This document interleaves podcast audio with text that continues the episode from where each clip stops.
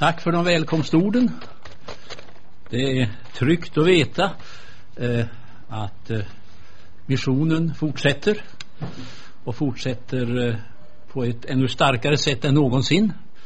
Även om eh, vi missionärer blir gamla och pensioneras så pensioneras inte missionens herre och inte hans verk över hela jorden som vi ska få höra.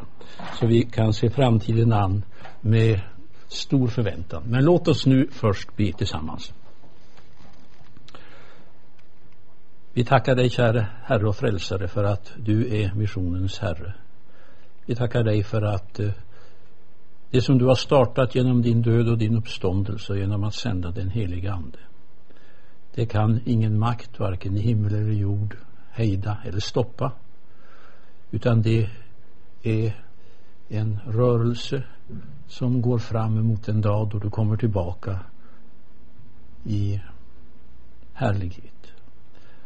Herre, vi ber att vi ska vara trogna under alla åldersskiften, i alla våra tjänster, var vi än står, vilka uppdrag vi än har, vilka kallelser vi än har. Att vi må vara trogna dig, du missionens Herre. Att göra dig känd, trodd, älskad, lydd och själv leva i din efterföljelse. Herre, jag ber dig att du vill lyfta upp våra ögon så att vi ser vad du håller på att göra och har gjort under de sista decennierna på södra halvklotet.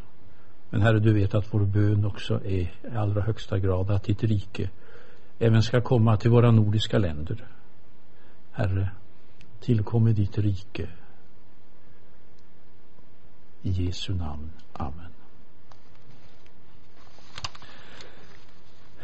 Eh, ja, låt mig börja med en kort beskrivning av det religiösa läget i Norden.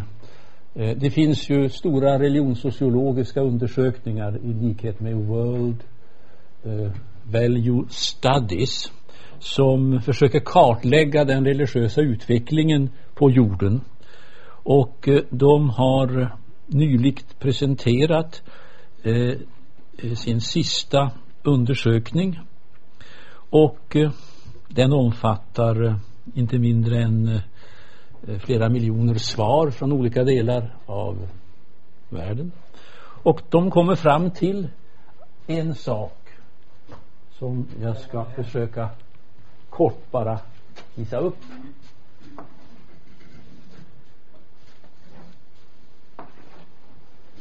Att om den här axeln mäter sekulariseringen. Och den här axeln mäter individualism.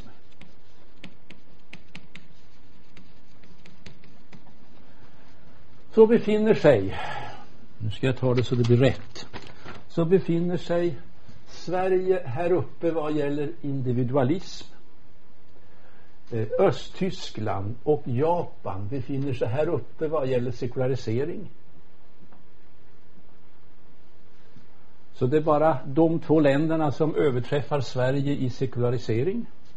Och inget land överträffar Sverige i individualism. Norge kommer här någonstans vad gäller individualism. Danmark är eh, faktiskt något mindre individualistiskt och mindre sekulariserat än Norge. Och Västtyskland kommer här uppe. Så att det här är de mest sekulariserade länderna i världen och tillika är då Sverige det mest individualistiska landet i världen. Eh, Nederländerna kommer här närmast. Men här har vi Danmark, här har vi Norge, här har vi Sverige, där har vi Tyskland.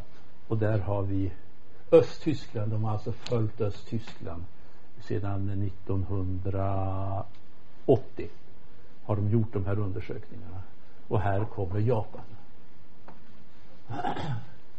Det säger alltså någonting om att vi är och Sverige är mest sekulariserat och mest individualistiskt av alla länder på jorden. Och Danmark ligger något bättre till. Men eh, Det är mycket liten skillnad. Så man talar numera i de här sammanhangen om en gemensam nordisk mentalitet. Eh, och det här visar ju sig i alla religionssociologiska siffror vad gäller kyrkobesökare, vad gäller antalet dop, vad gäller konfirmation, vigslar och begravningar. Eh, generellt sett i Sverige går det ner så här. Konfirmationssedeln är nere i 39 procent nu. Har fallit eh, kopiöst snabbt. Den är förmodligen högre i Danmark. Och det är mot bakgrunden av den defaitistiska nederlagskänsla som så lätt därför griper oss i Skandinavien religiöst sett.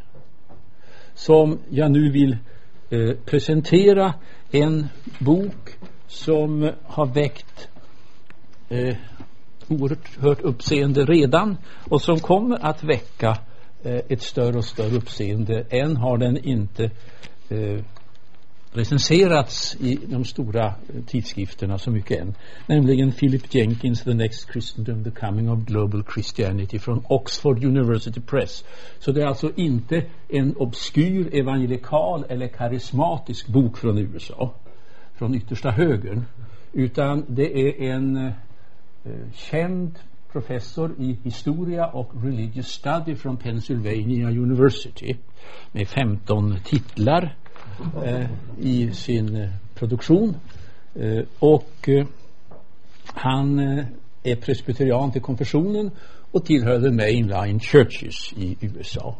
Så han tillhör inte det evangelikala lägret, han tillhör inte det karismatiska lägret utan the mainline faction i USAs kyrkoliv.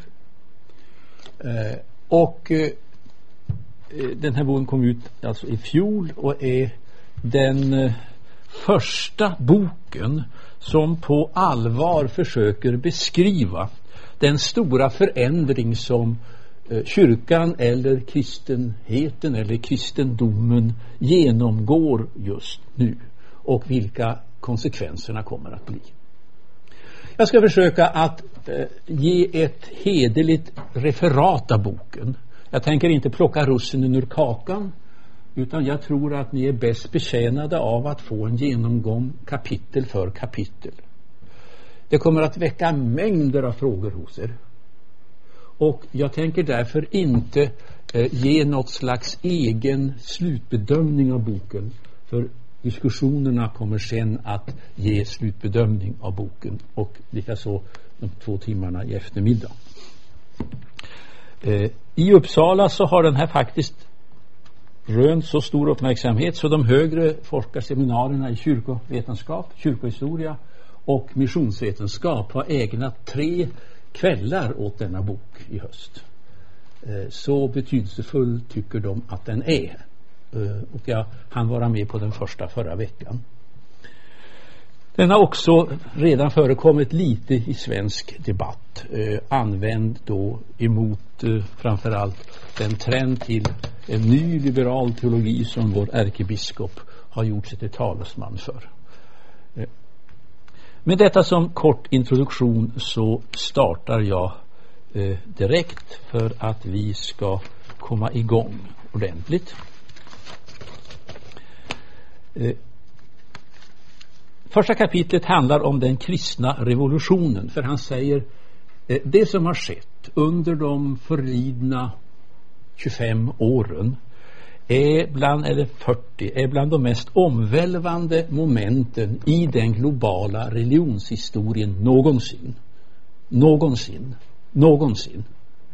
Alltså en så snabb religiös förändring som den som har ägt rum under de sista fyra, fem decennierna har inte ägt rum förut menar han i den globala eh, religions eller kyrkohistorien. Och han börjar då på ett journalistiskt sätt, han jobbar väldigt journalistiskt, eh, att eh, säga att eh, idag den typiske kristne finns inte i USA eller Europa som en eh, överviktig vit man utan det är en fattig, mager kvinna i slummen i Rio de Janeiro eller någonstans i Nigeria. Det är den genomsnittskristne idag. Han säger att eh, länge har England, Frankrike, Spanien, Italien varit ledande kristna länder. 2050 kommer de inte alls att spela någon som helst roll i den kristna kyrkan. Då kommer länder som Nigeria, Kenya, Mexiko, Etiopien, Brasilien, Filippinerna att spela en mycket, mycket större roll och vara the Christian countries. På det sätt som eh, England eh, har varit the Christian country för eh, oss i Europa under flera århundraden. Han Eh, anför eh, en lång rad eh, siffror för att bestyrka detta och jag ska spara hans sätt att använda statistik och demografi till genomgången av kapitel 5. Så ni får den saken lite uppklarad för er. Kristendomen har alltså emigrerat söderut. Eh, han citerar en schweizisk missiolog, Bühlmann, eh, som redan på det här är en av hans mera tydliga källor av missiologerna. Han skrev 1976 en bok om the third church och införde det begreppet. Han menar att först har vi haft östkyrkan sen har vi haft västkyrkan och nu kommer vi att ha Sydkyrkan. Och Sydkyrkan kommer att helt dominera de kommande 50 åren.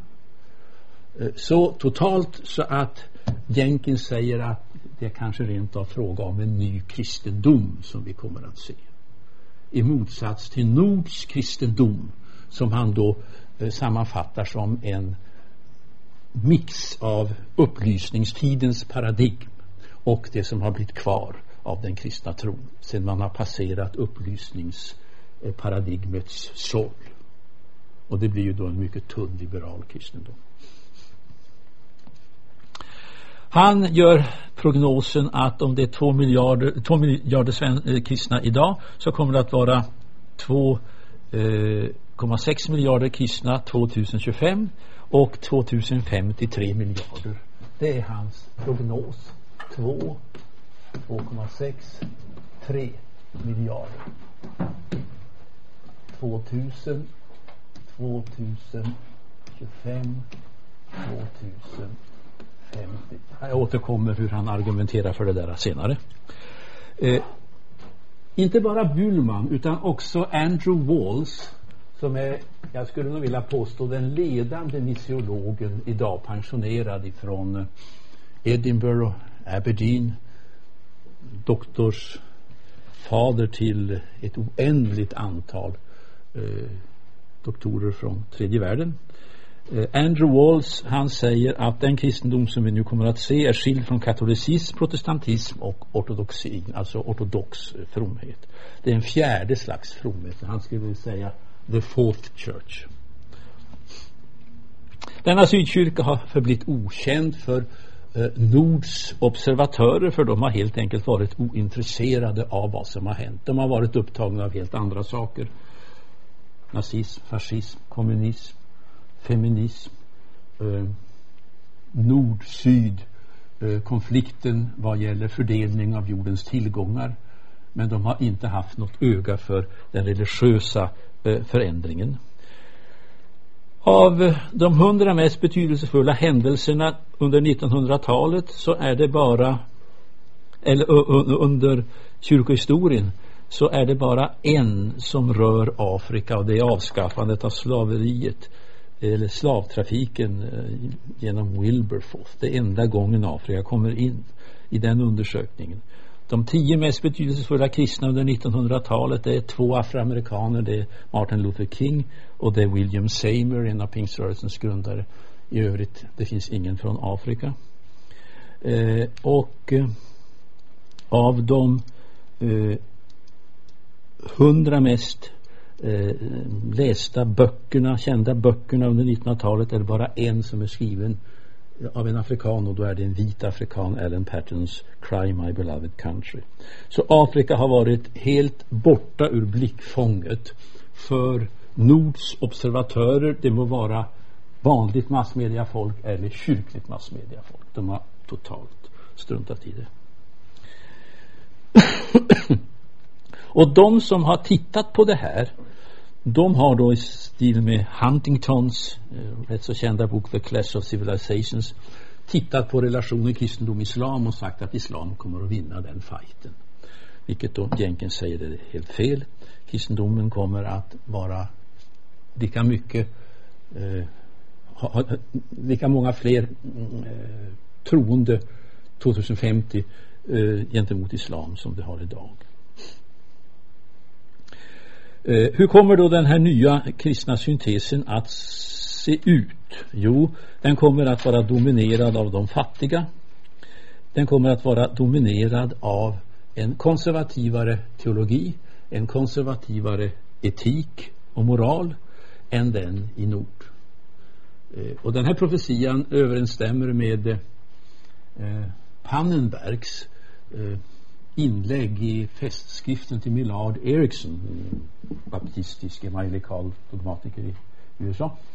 Där eh, Pannenberg säger att eh, det tredje årtusendets kristna, var finns de någonstans? Jo, de kommer att finnas framför allt i den katolska kyrkan och i conservative evangelicals. De kommer att hävda sig bäst under det tredje årtusendet. Däremot the mainline protestant churches they will wither away or die away or diminish in influence. Det är Pannenbergs profetia och den överensstämmer helt med Jenkins profetia. Eh, den här eh, nya syntesen i syd kommer att ha plats för eh, den övernaturliga andliga dimensionen. Eh, den kommer att eh, ha ungefär i stort sett Nya Testamentets världsbild. Eh, och pingströrelsen eller Pentecostal and Charismatic Churches kommer att bli den del som kommer att bli mest framgångsrik. Så framgångsrik att han rent av frågar sig om inte det år 2050 kommer att finnas lika många eh, Pentecostals and Charismatics som det finns hinduer. Det är ju ett rätt så djärvt eh, eh, rätt så djärv profetia. Han säger också att den pentekostala rörelsen som han då fattar i bredast möjliga bemärkelse, vi kommer tillbaka till det, eh, kommer att kanske visa sig att vara den mest framgångsrika sociala rörelsen under eh, de kommande 50 åren jämfört med alla sociala rörelser på jorden. Eh, han drar sig inte för att sticka ut hakan. Så här skulle man ju inte kunna tala i Sverige. Då avrättades man ju totalt. Fullständigt. Eh, men så här kan man säga som en erkänd professor i Pennsylvania University. Men han lägger till, det kommer lika fullt ändå att vara fler katoliker än, än pingstvänner. Det är bara det då att eh, den här statistiken är oerhört förrädisk för oerhört många av dem som idag faller under det katolska paraplyet är delvis samma som faller under det pentekostala karismatiska paraplyet. Eh, nåväl.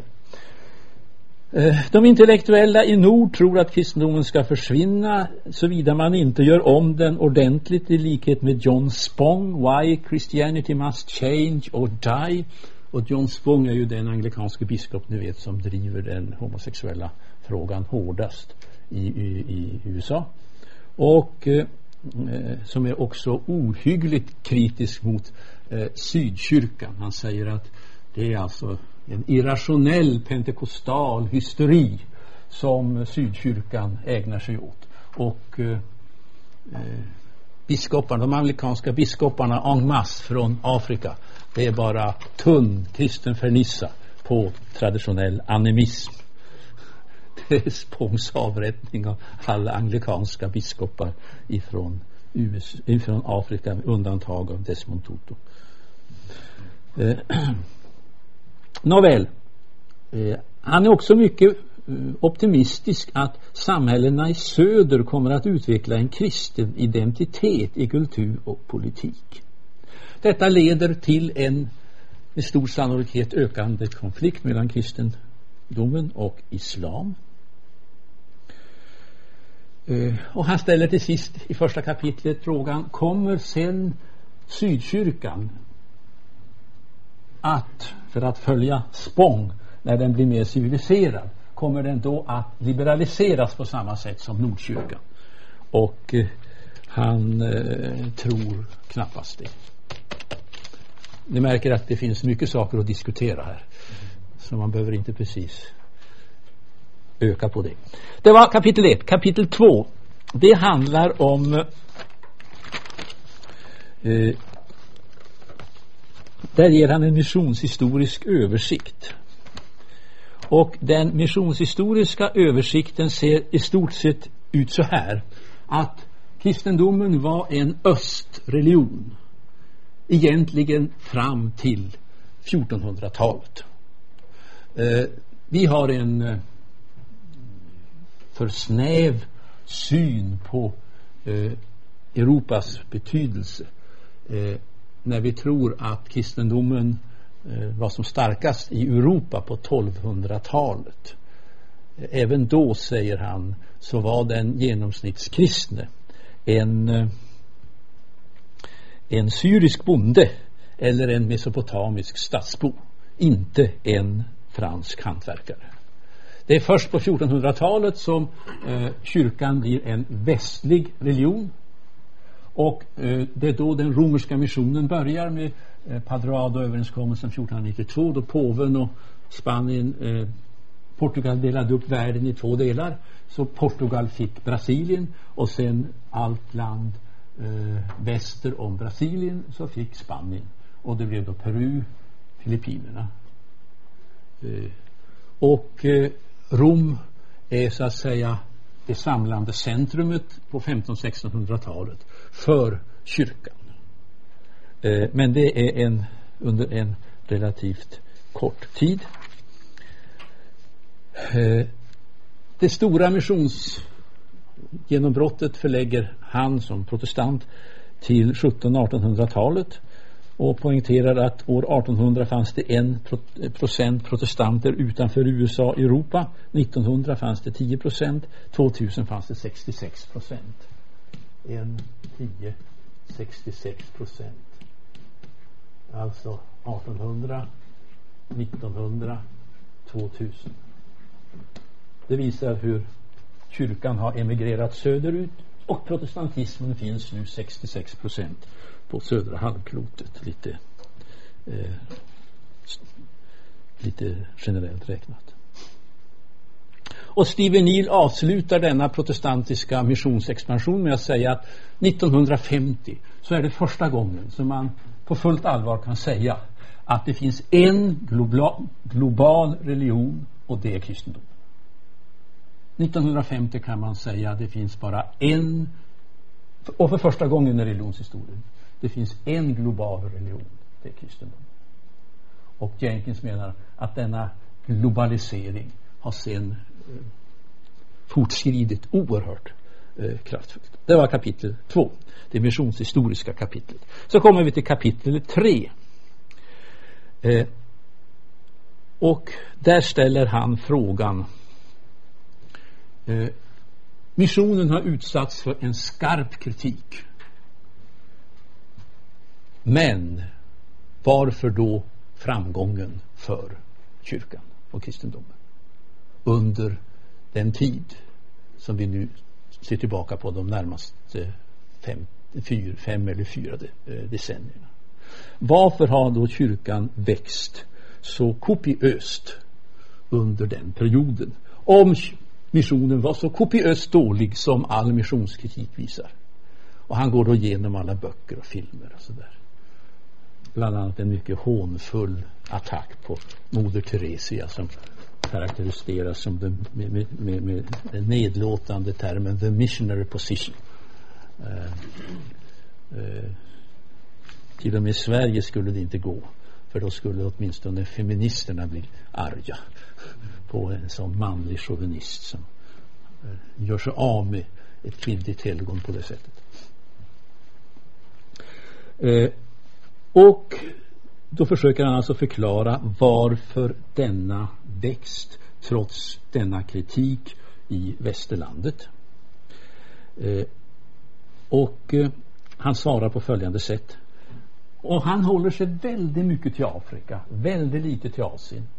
Det är Afrika som är hans fokus mest beroende på att det var 10 miljoner kristna 1900 i Afrika och det är 360 miljoner 2000.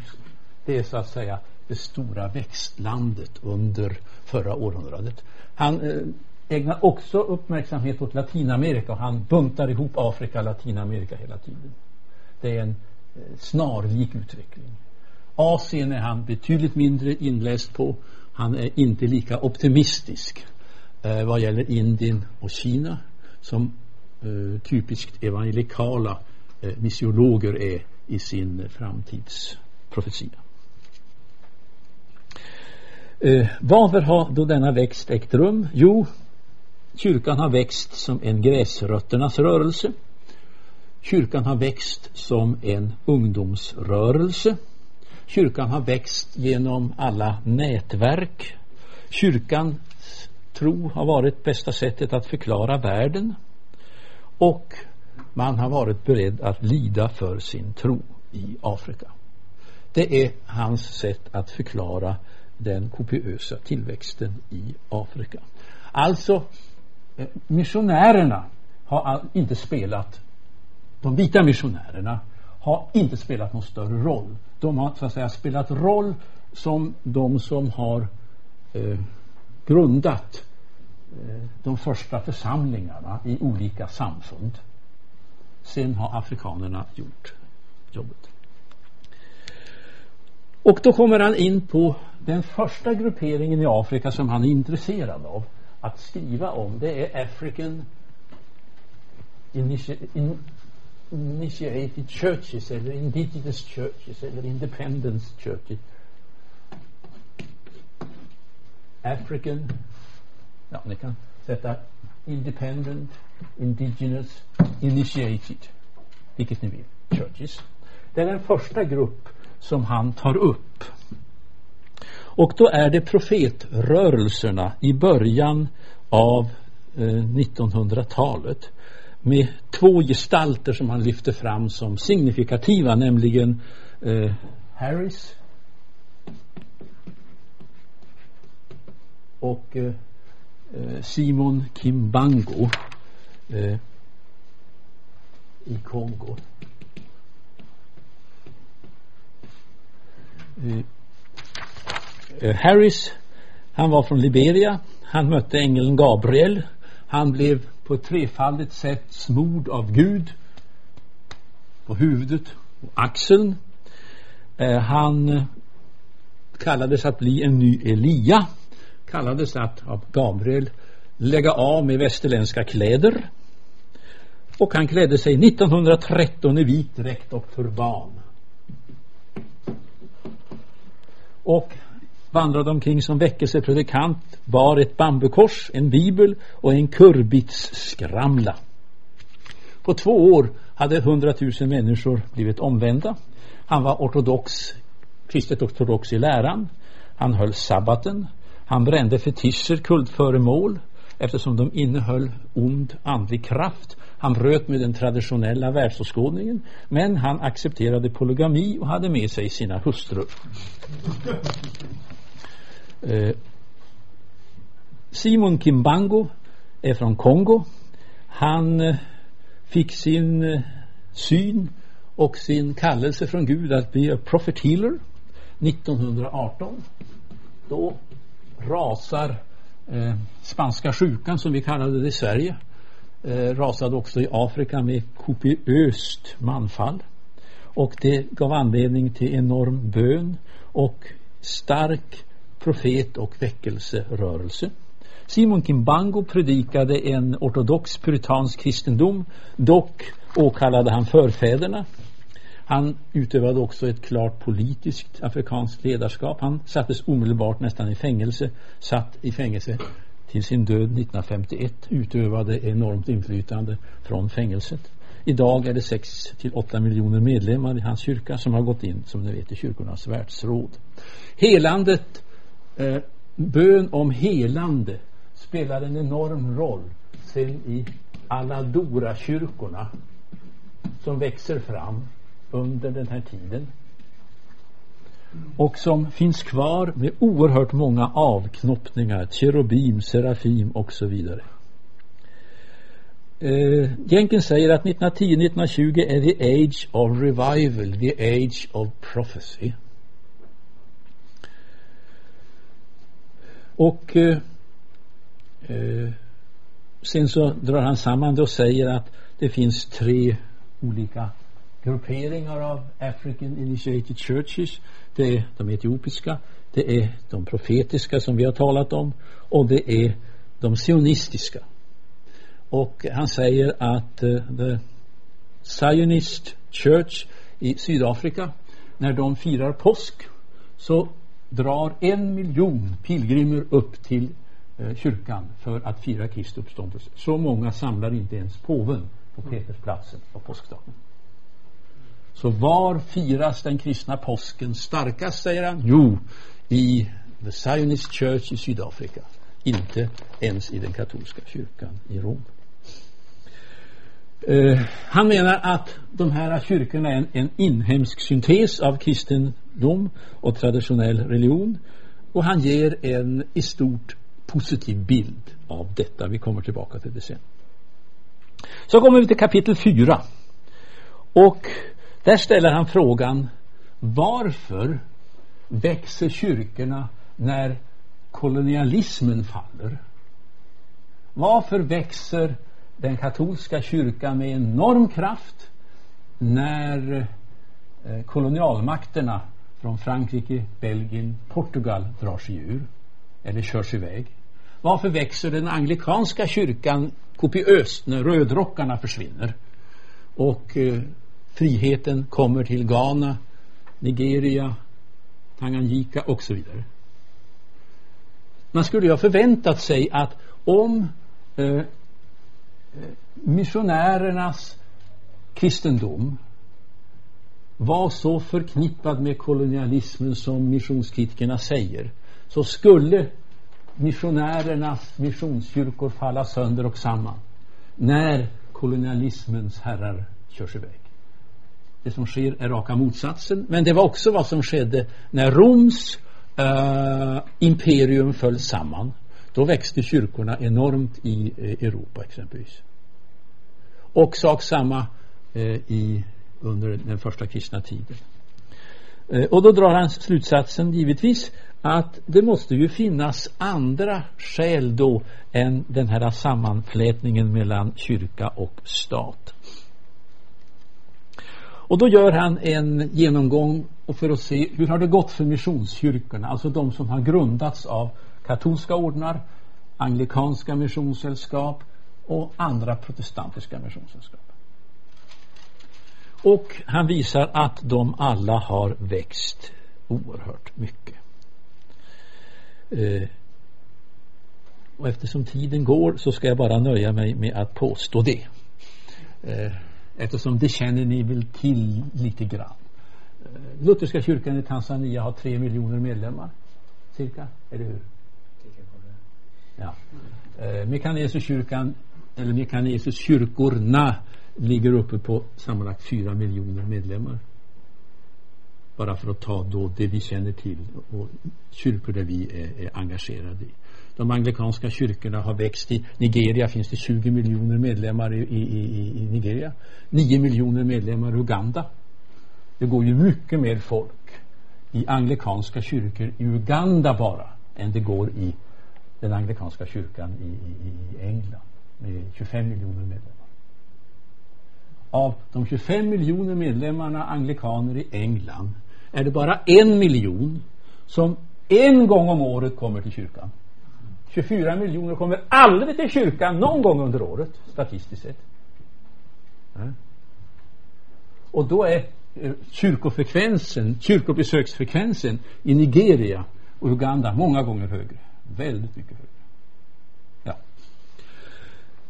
Eh, så kommer han, det är alltså den tredje, den andra gruppen som han jobbar med, missionskyrkor som man kallar det. Så kommer han till the independence. Independence. Eh, och den termen tar han ifrån World Christian Encyclopedia av eh, Barrett. Barrett delar ju in kristna i, som ni vet numera, i katoliker, independence, ortodoxa, protestanter, uh, ja, och något till.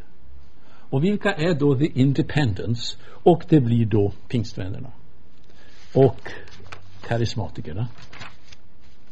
Och det ger anledning för honom att ta den pentekostala växten.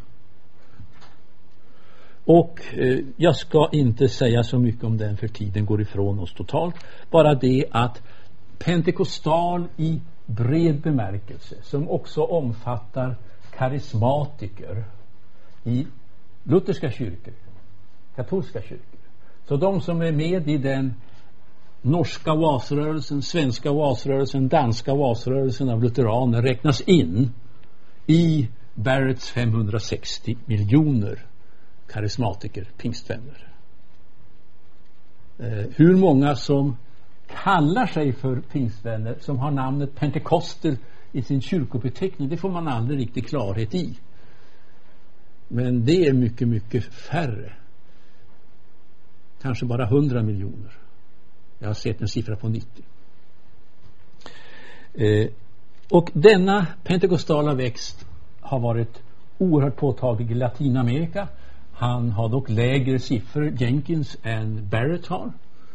Eh, och den är kopiöst stor i Afrika och ingen har någon statistik på det. Därför att det här är ett skeende som pågår nu och det är nästan omöjligt att komma åt. Det här har lett då till ett katolskt gensvar, säger han. I Latinamerika måste den katolska kyrkan göra någonting. Against these ravenous wolves, som påven uttryckte uh, Like oil stain are they spreading. Så påven gick till ett hårt angrepp vid ett av sina besök i Latinamerika. Eh, befrielseteologin som vi kommer tillbaka till lite senare kan inte på något som helst sätt lösa det här. Därför att eh, befrielseteologin och de katolska befrielseteologiska biskoparna och teologerna de har givit the preference to the poor. Men som någon säger, the poor have given the preference to the Pentecostals. Det är helt klart. Det där visar David Martin på i sin eh, avhandling om Tongues of Fire från 1991, en ledande eh, religionssociolog. Eh, och därför så måste den katolska kyrkan agera på ett annat sätt, nämligen genom att också bli karismatiska. Att också ge plats för karismatik i sina kyrkor, att ge plats för karismatiska predikanter, att ha karismatiska väckelsemöten. Och det ökar i Latinamerika, i Brasilien, i Argentina. I Filippinerna så har en karismatisk eh, katolsk rörelse eh, samlat ungefär sju miljoner människor regelbundet. Det är El Shaddai. Rörelsen i Filippinerna. Det är ett sätt för Rom att eh, göra något åt det här. Och som en eh, nigeriansk katolsk teolog sa förra veckan eh, på högerseminariet i Uppsala när vi diskuterade den här boken att eh, Jenkins ger en perfekt riktig beskrivning av hur det är i Afrika, Nigeria. Och eh, vi katoliker, vi har helt ändrat attityd. Det är självklart nu för oss att vi kan ju inte köra med det vi har lärt oss på de katolska seminarierna, Bultman och hela köret, det är ju värdelöst. går ju inte att frälsa några själar med dess Bultman och modern europeisk teologi som vi har fulla huvudet av. Utan här gäller det att öppna sig för den karismatiska dimensionen. På mässorna så ger vi plats för fri bön, vittnesbörd, eh, profetiskt tilltal. En halvtimme. Fritt fram för karismatik. Och sen så tystar prästen ned och sen fortsätter vi med mässan. Eh, men det måste ha plats, i annat fall mister vi varenda en. Så det är inget att diskutera. Ja, men nu kommer vi till det som eh, jag ska ägna tid åt och då tar vi fem minuters rast först. Nämligen eh, hur ska man förklara de här framgångarna? Varför växer den pentekostala karismatiska rörelsen så enormt? Va, vad är det som gör att den kan få tag i de folkskaror och folkmassor som the mainland churches inte får tag i lika bra? Det ska vi svara nästa timme på.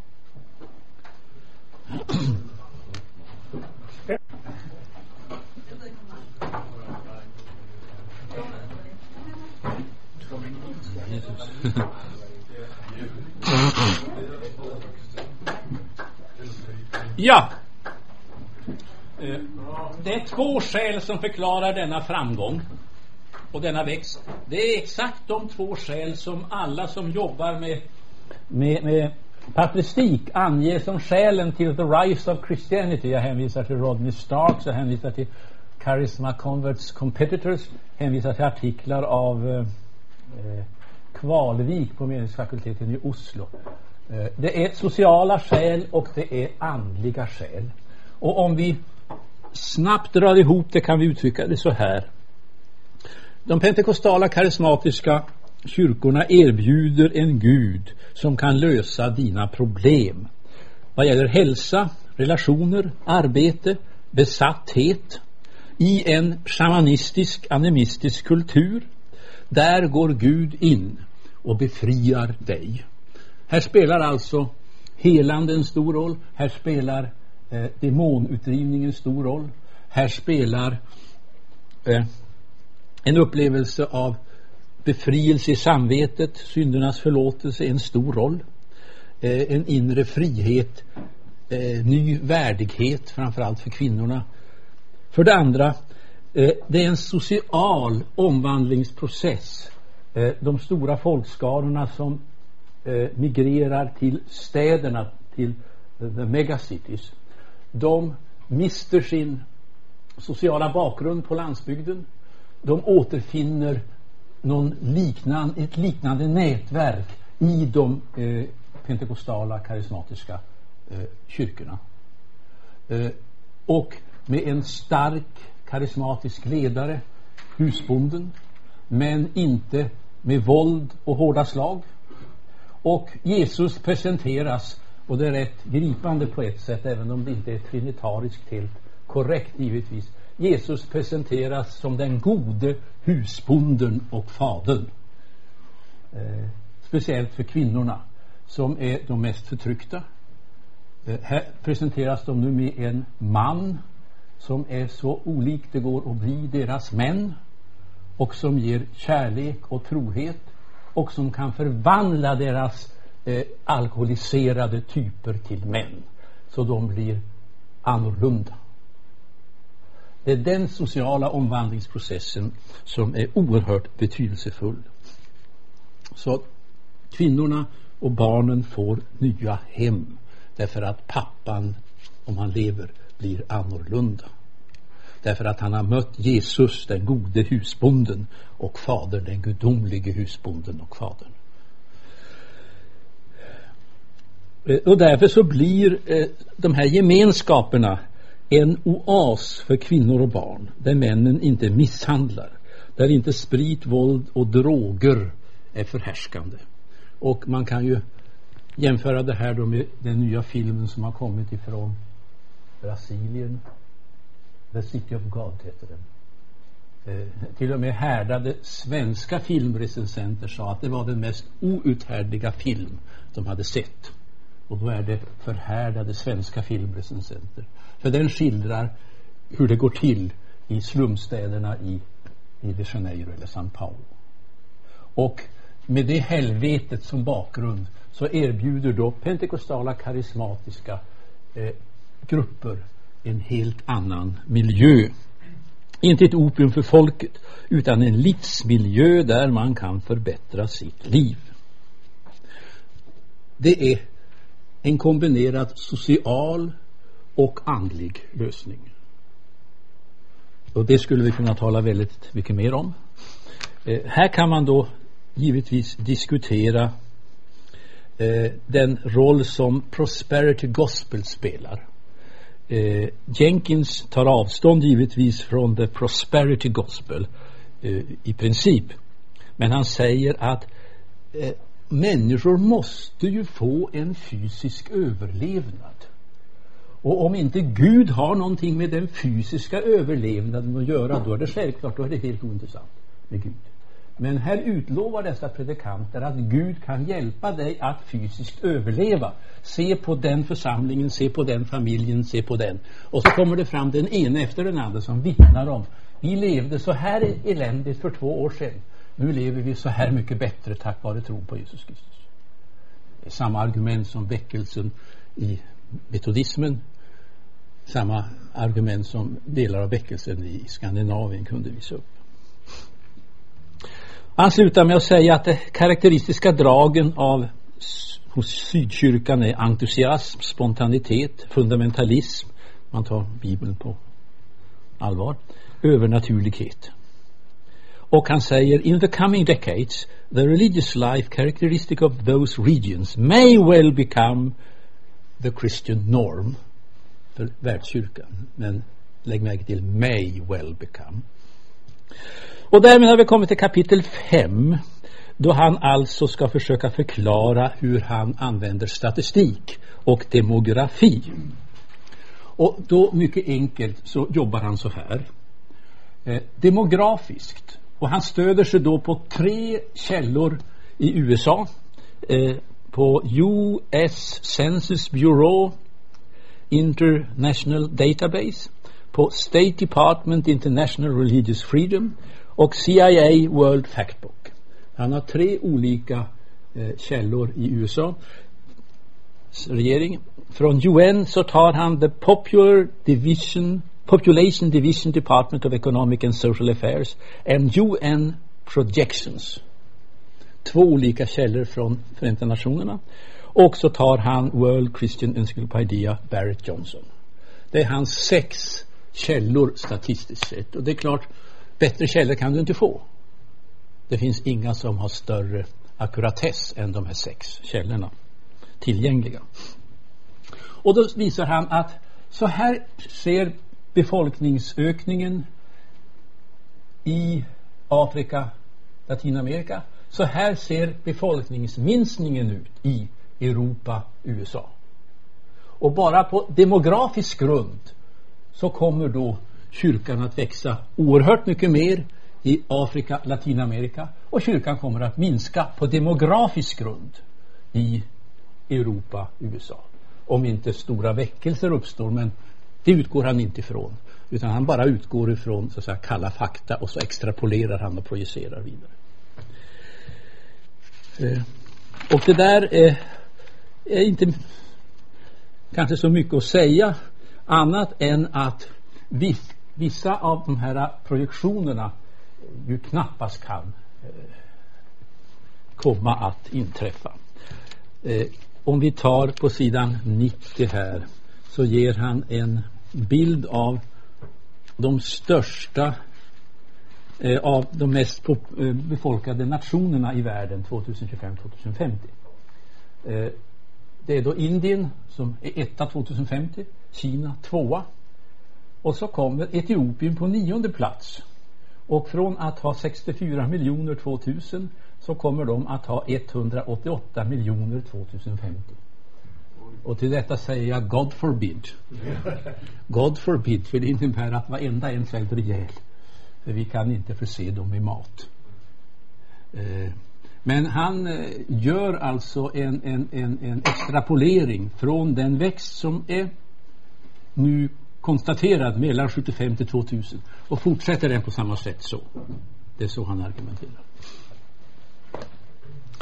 Eh, så man får ju sätta en hel del frågetecken. Eh,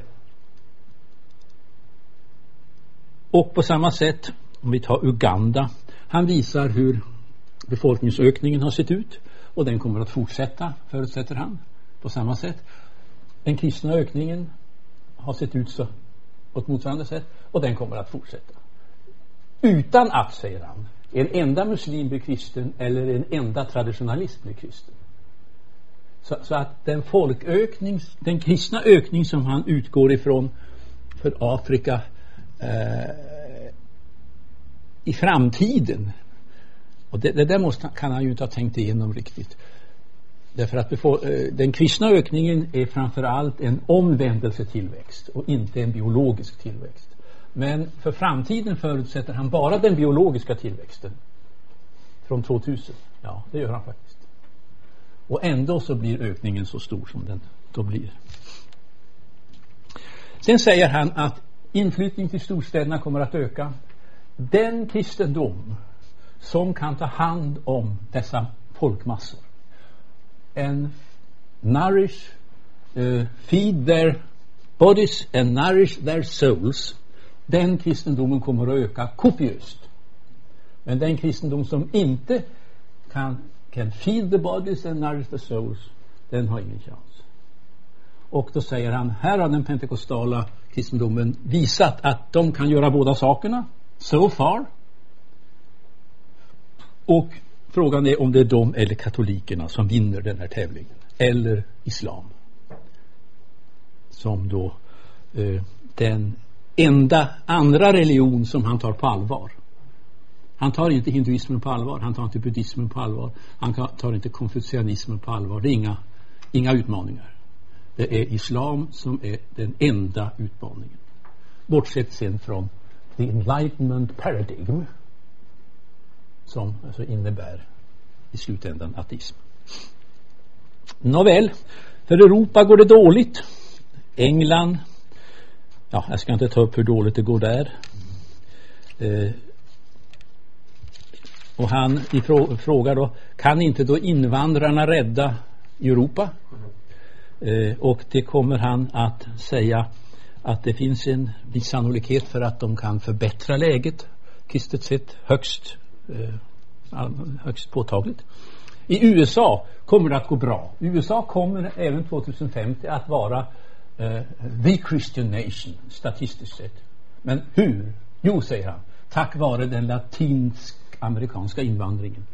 That will save United States. Icke de vita överviktiga. Deras tid är ute, säger han. De betyder inte mycket för den kristna framtiden i USA. Utan det är latinamerikanerna och nya svarta invandrare. Och sen så tar han av daga den myten som en eh, Diana Eck har producerat när hon skrev en bok nyligt How a Christian country has become the world's most religiously diverse nation. Han säger att det är ingen risk att islam tar över USA. Siffrorna för muslimer är betydligt överdrivna. Och de andra new age-riktningarna har inte heller någon större impact i USA. Utan det är olika utformningar av kristendomen och det är framför allt den latinamerikanska, katolska och evangelikala, karismatiska som kommer att betyda mest för USAs eh, religiösa kristna framtid. Och det kunde jag se de tolv dygn jag var i Washington och norra eh, Virginia i februari. Jag blev häpen när jag läste kyrkotidningar och såg att i kyrka efter kyrka så var det klockan 11 vanlig gudstjänst och klockan 14 för spansk gudstjänst.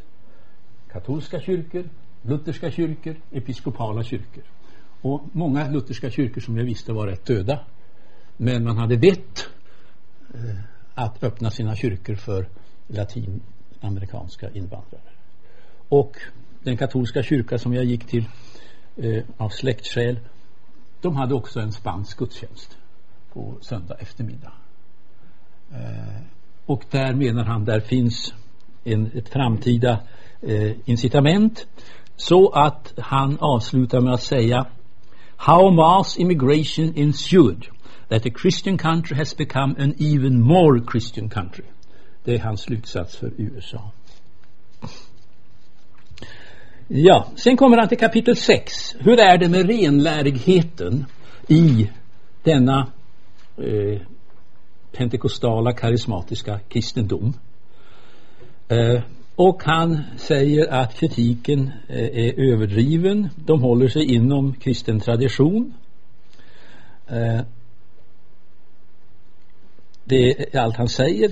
Och sen lägger han till att de försöker att vara en kontextualiserad, alltså en, en, en latinamerikansk kristendom som svarar mot latinamerikanska utmaningar. En afrikansk kristendom som svarar mot afrikansk kultur. Eh, motsättningarna gäller huruvida man följer en nytestamentlig världsbild eller upplysningstidens världsbild. För följer man upplysningstidens världsbild måste man ju utrota alla tankar på änglar, onda andar, djävulen och liksom ta bort hela eh, den dimensionen i tron. Och det vägrar de pentekostala karismatiska kyrkorna att göra. För dem är besättelse ett reellt fenomen. För dem är helande en möjlighet. För dem är det övernaturliga med profetia och drömmar och syner någonting fullt eh, reellt. Eh, Sen säger han någonting om hur det är förhållandet mellan gamla och nya testamentet och där medger han att the African initiated churches de skiljer inte alltid på gamla och nya testamentet. De tar med så mycket de kan ibland av gamla testamentets sedvänjor. Arkens roll, judiska sedvänjor, offer och så vidare. Och framförallt anfäderskulten. Men det här ger ändå inte anledning till någon större oro enligt honom därför sekterna blir kyrkor för att följa Weber och Tröls. Det behövs bara några generationer så är de anständiga kyrkor och är medlemmar i kyrkornas världsråd. Och han hänvisar då till att eh, Aladora-kyrkan blev medlem 1975, Kimbango-kyrkan 1969, Haristkyrkan 1998. Eh, så sekterna blir kyrkor, så man ska inte oroa sig för mycket för det. Så kommer han till kapitel 7, Gud och världen. Hur är det med samhällsansvar och politiskt ansvar. Hur är det med samhällsansvar och politiskt ansvar? Och det säger han att de lever i medeltidens världsbild. Kyrka och politik är ett för många av de här kyrkobildningarna. Eller, säger han, eh, den pentekostala kristendomen struntar i den yttre politiken och koncentrerar sig på den personliga omvändelsen Eh, och den sociala förändringen av individen och familjen och utgör på det sättet en oerhört ett starkt incitament till samhällelig förändring. David Martin som religionssociolog han säger att vi kan hoppas att den pentekostala väckelsen i Latinamerika eh, utvecklar sig så som den metodistiska utvecklade sig. Eh, det var den metodistiska väckelsen som startade Labour för att förenkla en mycket mer krånglig utveckling i, i England. Och, och samma eh, starka sociala samhälleliga engagemang som metodismen kom att utveckla tror han den pentekostala väckelsen kommer att utveckla. Än är detta dock inte fallet. Och motsättningarna mellan eh, romersk-katolsk befrielseteologi å ena sidan och den här pentekostala koncentrationen på på omvändelsen och anden och den personliga förändringen eh, den är en stark motsättning i Latinamerika och i Afrika så kan de här rörelserna både stödja progressiva politiska regimer sett från vår synvinkel lika väl som reaktionära politiska regimer. Så det eh, slår inte på något entydigt sätt. Men han eh, tar avstånd ifrån att man ska bedöma Afrika som mörkrets hjärta eh, som libera den liberala Nordkyrkan gör när de kan säga att den här kristendomen är fanatisk, vidskeplig, demagogisk, politisk, reaktionär, sexuellt repressiv. Det är så att säga Spångs angrepp som många i nord skulle skriva under på, säger han. Men mörkrets hjärta finns inte ens i Kongo utan finns mellan Berlin och Moskva under andra, under förra århundradet. Och det kan man ju bara hålla med om. Och han varslar om en möjlig motsättning där alltså Nordkyrkan definierar sig som sekulär, rationell, tolerant och Sydkyrkan definierar sig som primitiv, fundamentalistisk, övernaturlig. Sker det så har de här två kyrkorna definierat sig mot varandra och då blir det två skilda kristendomar som kommer att växa fram. Om det är så. Så kommer han till kapitel 8. Där tar han upp det, det nästa korståget. Det är mellan islam och kristendom. Kommer det att ske eller kommer det inte att ske? Eh, och i hans eh, eh världsbild mm, så menar han att de demografiska projektionerna förutsäger att religiösa konflikter kommer att bli värre. Och varför det? Jo, därför att i 20 av de 25 mest befolkade länderna 2050 så kommer det antingen att vara en helt dominerande kristen eller muslimsk majoritet. Eh, och vad händer då med minoriteten? Ja, han är inte orolig för en muslimsk minoritet i ett majoritetskristet land. Det är inget problem, säger han. Men vad händer med en kristen minoritet som vill vara missionerande i ett helt dominerat muslimskt land? Och där säger han rakt på att eh, eh den här eh, tänkta motsättningen, det här tänkta religionskriget förutsätter snabb befolkningstillväxt av religiösa minoriteter och omvändelseaktivitet. Det kommer med hundraprocentig säkerhet att leda till krig. Enligt hans profetia. I varje fall det skapar religiös instabilitet. Och eh, när han sen väger kristendomens och islams eh, förtjänster eh, mot varandra och de eh, misstag som de har gjort så säger han som slutkläm In the world as a whole there is no question that the threat of intolerance and persecution chiefly comes from the Islamic side of the equation. Och han tar då fronterna idag i Sudan, Egypten, Nigeria, Indonesien, Pakistan och ger eh, statistik. Eh, och så säger han att västs media bryr sig inte om den religiösa konfrontationen. Och varför inte det? Nej, väst behöver arabernas olja. USA och England behöver arabernas olja. Och han säger eh, USA och England kommer inte att göra någonting som regeringar att stödja Eh, kristna minoritetsgrupper när de förföljs. Eh, på den punkten är han rätt påståelig och rätt eh, vass. Mm. Fast han säger saker hela tiden som objektiv historiker. Inte som något slags profet som är kristen. Han ställer också en intressant fråga. Vad kommer att ske med Sydkyrkan? Kommer de att stödja Israel eller stöder de arabvärlden i den konflikten? Han säger båda utgångarna är möjliga. De stöder kanske Israel eh, därför att de själva upplever sig hotade av islam eller de uppfattar sig som det nya Israel som kyrka och följer en ersättningsteologi och därför så eh, stöder de eh, arabländerna. Ungefär så, så sätter han upp alternativen. Han har en lång rad tänkbara krigshärdar. Kongo, Uganda, Nigeria, Filippinerna, Indonesien. Han avslutar med en profetia som är mycket långsökt, nämligen att det kommer att bli Kina som blir de kristna minoriteternas försvarare. Eh, eh, och inte USA och England. Och varför? Jo, USA och England är beroende av oljan från arabvärlden och måste ligga lågt med sin kritik av islams religiös, eh, politiska effekter för den skull. Och Kinesiska havet vill Kina dominera och samtidigt är det livsviktigt för Korea, Japan, Singapore eh, att de får oljan som vanligt. Och i den här fighten så kommer Kina att försvara alla kineser.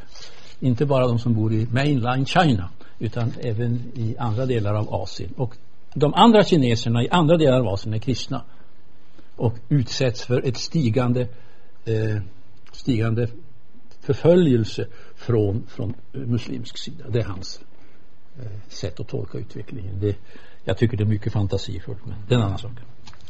Ja, kapitel 9. Då talar han om mission in return. Mission in return. Och den är mest påtaglig för Rom. Varför? Jo, därför att den nuvarande påven har sett till att han har fått alla kardinalerna på sin sida teologiskt för framtiden. Så att Vatikanen har blivit mer och mer teologiskt konservativt sedd ur nords synvinkel. Och han har fått en stor mängd nya kardinaler från eh, Sydkyrkan, från framförallt då Afrika. Eh, och det innebär att Rom kommer att vara mer präglad av Sydkyrkan eh, under de kommande 50 åren än man kan tänka sig. Eh, Nordkyrkan kommer att spela en mycket mindre roll. Alltså de mer liberala katolska teologerna i Tyskland, Holland, Belgien, USA, England kommer att spela mindre och mindre roll. De har mindre och mindre att säga till om som en följd av detta. Allt fler katolska präster som vigs i framförallt USA är födda utanför USA. Vietnameser, mexikaner eh, exempelvis. En sjättedel av alla katolska präster i USA idag har importerats från andra länder. Han tar det som ett exempel. Och det kommer att bli en ökad missionsinsats i Europa från afrikanska eh, kyrkor. Och eh, jag ska bara ta ett exempel. Han nämner eh, The Kingsway International Christian Center i London.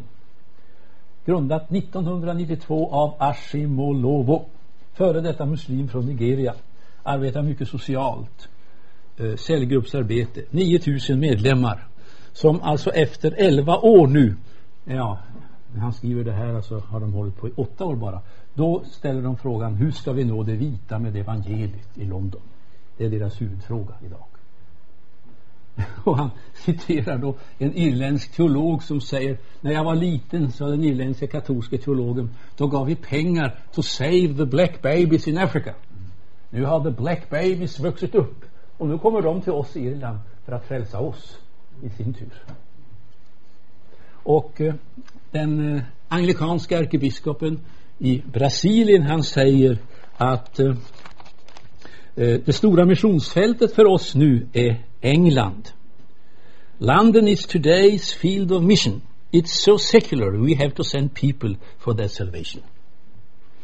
Och statistiskt sett så går det nu fler svarta i kyrkan en söndag i London än det går vita i kyrkan. Över 50 procent är svarta och färgade. Ja. Amsterdam samma sak.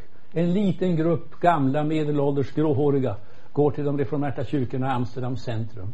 I Amsterdams förstäder, arbetarkvarteren, är det köer av färgade karar, ensamma, som går till kyrkorna.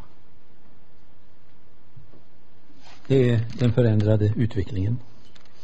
I Kiev så finns det en annan kyrka grundad av en nigerian, Adelayo, utbytesstudent i Minsk.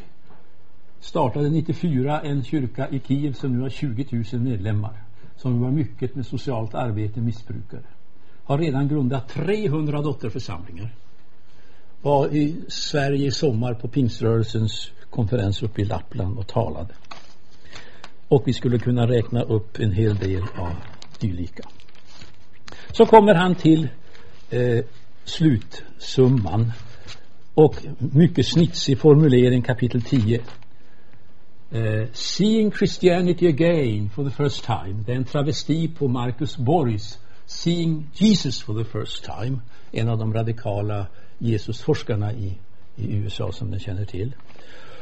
Och där i slutkapitlet så ställer han då frågor till oss. Hur fördelar vi resurserna i vårt missionsstrategiska planerande? Om vi vet, säger han, att den här staden som idag har en halv miljon människor har 20 miljoner 2050. satsar vi då allt vad vi kan på att ta emot alla som flyttar in till den här staden? Och to feed uh, uh, the bodies and nourish the souls erbjuda det sociala nätverket. Eller strunta vid har vi inte den tanken alls. Eh, och han säger att här får vi tävla i kärlek olika religioner och olika kyrkosamfund men en tävlan i kärlek för att undvika kriget mellan religioner. För det andra, eh, det är minskande ekonomiska missionella resurser i nord. Vi investerar mycket, mycket mindre nu. Men, säger han, kyrkorna i söder behöver ju mer än någonsin vårt stöd Mm, eh, ekonomiskt, eh, undervisningsmässigt. Och han tar då Rom som exempel. Att eh, djävulen kan ju inte ha planerat det mera skickligt än han har gjort det. Eh, här växer då den katolska kyrkan så det sprakar i Afrika. Och samtidigt så kallar Vatikanen över så många präster med friskt blod som tror på kyrkans lära till Europa för att missionera som möjligt är. Så det blir färre och färre präster som är utbildade i Afrika och de bästa tas över till Europa eller till USA för att rädda den katolska kyrkan där. Så istället för att skeppa präster från nord till syd så går överskeppningen i motsatt riktning och kallas för mission in return. Och den är katastrofal, säger han. Ja, och så låter han oss då se kristendomen igen för första gången och det är det fattigas kyrka. Det är det fattigas kyrka. Och det får ju konsekvenser då för hur vi i nord använder våra pengar. Eh, han säger eh, Ron Sider skrev en gång Rich Christians in an age of hunger. Idag så skulle han behöva skriva en bok Rich Christians in an age of hungry Christians. Och han säger vilken bibeltext är det som så att säga dessa fattiga kristna i syd känner sig mest identifierade med? Jo, det är saligprisningarna. Saliga är det fattiga, saliga är det som sörjer, saliga är det som förföljs. Och så säger han, de kan lära oss att läsa Bibeln på ett nytt sätt. Där den övernaturliga dimensionen är alltfort fungerande. Och struntar vi i den övernaturliga dimensionen, vad finns det kvar sen att lära sig av Jesus? Jo, säger han, läs Matteus 10. Sen talar Jesus om förföljelse. Och han säger inte, talar inte om något annat än Matteus 10. Antingen vad som kan ske med den övernaturliga dimensionens kraft eller så förföljelsen. Nordkyrkan vill inte läsa något av det. Vi har strukit ett totalt rött streck över hela Matteus 10. Och så har vi kvar Matteus 11. Kom till mig ni alla som är arbetare och är betungade så ska jag ge er ro. Det är det enda vi predikar över. Resten stryker vi bara över. Och han säger kyrkan i syd vet vad förföljelse är. Han tar Sudan som ett exempel, citerar från en ny anglikansk liturgi. Death has come to reveal the faith. It has begun with us and it will end with us. Det är från den äh, anglikanska kyrkans liturgi. Man är alltså beredd att betala priset för sin kristna tro. Har då Marx rätt att religion är bra bara för de fattiga som inte har något annat att hålla sig till? Och då säger han nej. I Singapore, USA, högteknologiska samhällen så har också kristendomen haft en påtaglig framväxt i vissa delar. Sak samma i Korea, sak samma i Hongkong. Men så lämnar han det och säger att Kristendomen har haft sina upp och nedgångar, sina höjder och sina dalar. Men gång på gång har kristendomen demonstrerat en otrolig förmåga att förvandla svaghet till kraft. Och det är ju Luthers korsteologi som han avslutar med. Och därmed är genomgången slut och era frågor får vi ta nu denna sista kvart. Jag har avhållit mig i stort sett helt och hållet från att kommentera och ställa kritiska frågor själv. För att ni ska få chansen att göra det. Det er faktisk mulighed nu for at stille kritiske gå i, i samtale om det. Værsgo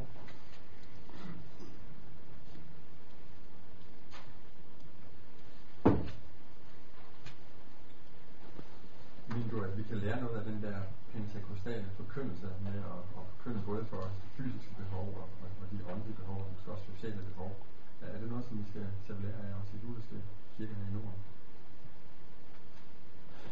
Mycket kort svar från min sida øh, så, så, så, så är øh, det helt klart att pentekostala erfarenheter øh, bör så att säga få plats i vår förkunnelse och i vårt församlingsliv.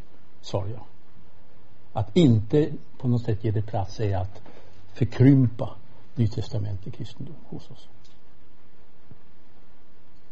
Eh, sen, sen, tror jag att i, i, i vår överflöds i vårt överflödssamhälle så, så, så, så är det mera fråga om vår vilja att dela med oss av överflödet som ska betonas. Eh, alltså vi ska inte be Gud att han ger oss överflöd. För det har vi redan så att säga.